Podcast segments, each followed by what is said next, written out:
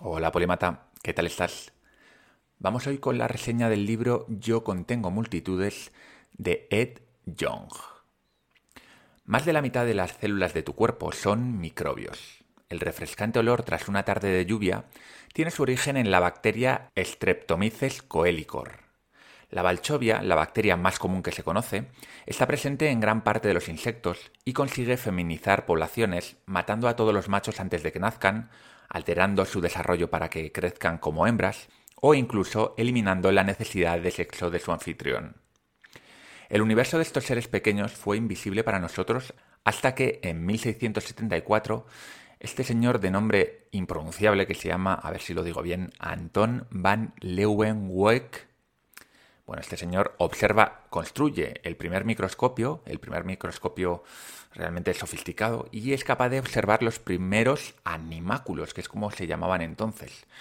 Estos pequeños seres que con un microscopio de unos 200 aumentos pudo ya visualizar.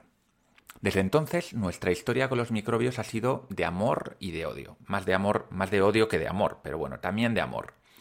Descubriremos que son los mayores asesinos de humanos de la historia, como por ejemplo la peste negra o la viruela, o el COVID últimamente. No obstante, ya vimos en Armas, Gérmenes y Acero que la mayor parte de las muertes de los habitantes del Nuevo Mundo murieron por enfermedades infecciosas, no bajo las espadas de los españoles. Pero en los últimos años nos hemos reconciliado con estos pequeños seres porque hemos aprendido que la mayoría son inocuos para nosotros y que algunos nos ayudan a digerir alimentos, protegernos de enfermedades y son una pieza fundamental del ecosistema Tierra. Ed John es un periodista y divulgador británico, de origen malayo creo, que escribe para grandes medios como The Atlantic y The New York Times y muchos otros. Yo contengo multitudes es su primer libro, es de 2017 si no recuerdo mal, pero ya se notan sus grandes habilidades como escritor en cuanto empezamos a leer, porque estamos ante una obra muy bien escrita, llena de historias fascinantes y sorprendentes que te obliga a contemplar el mundo que te rodea de un modo diferente. Aunque no podamos verlos, estos seres diminutos están en cada rincón del planeta y son muy poderosos. La fuerza de transformación de los microbios en conjunto es inimaginable. Sin ir más lejos, la composición actual de la atmósfera, la que nos permite respirar, se la debemos a algunas de las primeras cianobacterias que convirtieron una atmósfera saturada de dióxido de carbono hace unos 2.000 millones de años en una atmósfera rica en oxígeno que podemos respirar. El libro de Ed John es una sucesión de historias protagonizadas por pequeños seres que hacen cosas sorprendentes. No es un libro estructurado que desarrolla su tesis de un modo ordenado está, digamos, en las antípodas de cómo aprendemos de Héctor Ruiz. No sé si lo has leído, pero ese libro es un libro que se asemeja más a un manual que a un libro de divulgación. Pero Ed John es un periodista. Yo contengo multitudes pertenece a esa clase de libros que narra más que explica y que entretiene más que enseña. Me explico.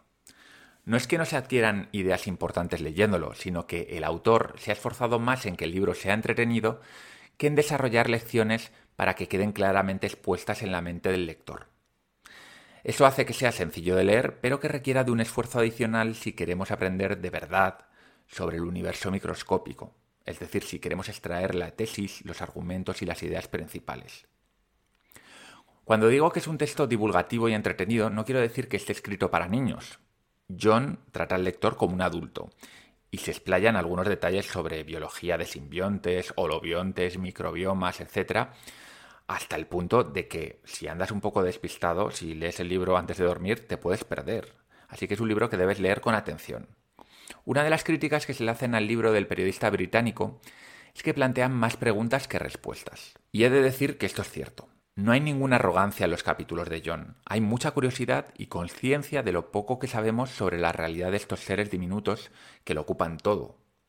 Leer Yo contengo multitudes es un viaje de exploración de las manos de un gran divulgador, sin más pretensiones que mostrarte la infinita complejidad de las relaciones entre bacterias y animales, relaciones que apenas logramos vislumbrar todavía. ¿Cómo te recomiendo que leas el libro? Bueno, mi opinión personal es que el libro mejora capítulo a capítulo, así que al principio debes tener un poco de paciencia. A mí personalmente los primeros capítulos se me hicieron un poco cuesta arriba, pero luego según vas avanzando te recompensa con creces. Normalmente ya sabes que suelo listar los capítulos del libro y explicarte un poco de qué van cada uno, pero considero que este libro podría perfectamente prescindir de los capítulos. Podría ser un texto continuo. Lo que pasa es que imagino que la editorial no habrá permitido eso. Así que John lo que hace es poner títulos tan poco explicativos como términos y condiciones aplicables en la salud y en la enfermedad o la evolución en alegro.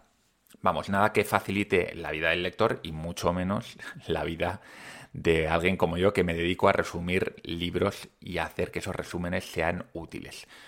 Pero bueno, no hay que frustrarse, simplemente te recomiendo que afrontes el libro como está escrito, como un conjunto de historias de descubrimientos, de seres fascinantes y de científicos incansables. Cuando publique el resumen voy a hacer todo lo posible por hacer un esfuerzo y dar forma a esas ideas relevantes que están ahí pero que no se ven a simple vista y esto te ayuda a fijar conocimientos. Sin más, espero que disfrutes mucho de este libro magnífico y que cuando cierres las tapas mires a tu alrededor con una curiosidad diferente. Nos vemos pronto.